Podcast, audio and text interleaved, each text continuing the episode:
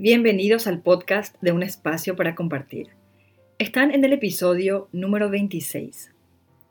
Hagamos hoy un ejercicio para tomar conciencia de todo lo que hemos logrado este año. ¿Y cuál sería el plan para el próximo año? ¿Qué quieren lograr en el año 2020?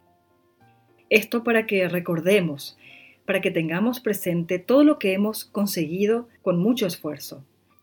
En mi página web, natalidemestral.com, les regalo este ejercicio de evaluación para que nos demos un tiempo para pensar y escribir nuestros logros y nuestros objetivos para el año que entra, para esta nueva década de siglo. Le dan clic donde dice consejos prácticos y van a encontrar un botón que dice descargar evaluación de fin de año. Les cuento que este ejercicio lo hice primero yo conmigo misma y luego reuní a mi familia para que cada uno pensara y compartiera. Y escribimos todo en una hoja que nos queda como un recordatorio, para que en el transcurso del año revisemos los deseos y propósitos que anotamos.